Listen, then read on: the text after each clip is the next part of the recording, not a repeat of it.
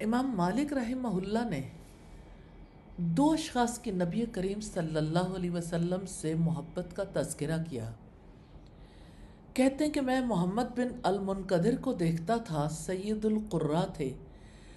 جب بھی ان سے حدیث کے بارے میں پوچھا جاتا تو وہ محبت سے، ادب سے رونا شروع کر دیتے تھے۔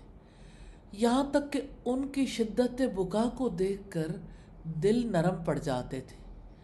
اور دوسرے صاحب جو امام مالک کے اساتذہ اور مشائق میں سے افضل تھے، امام ایوب سختیانی رحمہ اللہ ہے انہوں نے دو حج کیے تھے۔ امام مالک کہتے میں انہیں دیکھتا تھا۔ اتنے خاموش رہتے تھے کہ میں کچھ سنتا نہیں تھا۔ سوائے اس کے کہ جب وہ رسول اللہ کا ذکر کرتے تو بہت روتے تھے۔ ان پر رحم آتا تھا۔ میں نے جب ان میں رسول اللہ کی محبت دیکھی تو ان سے حدیث اور اس کا علم سیکھنا شروع کر دیا۔ اللہ اکبر۔ اللہ کے رسول صلی اللہ علیہ وسلم سے سچی محبت کرنے والوں نے کیسے ان کے علم کو عام کیا؟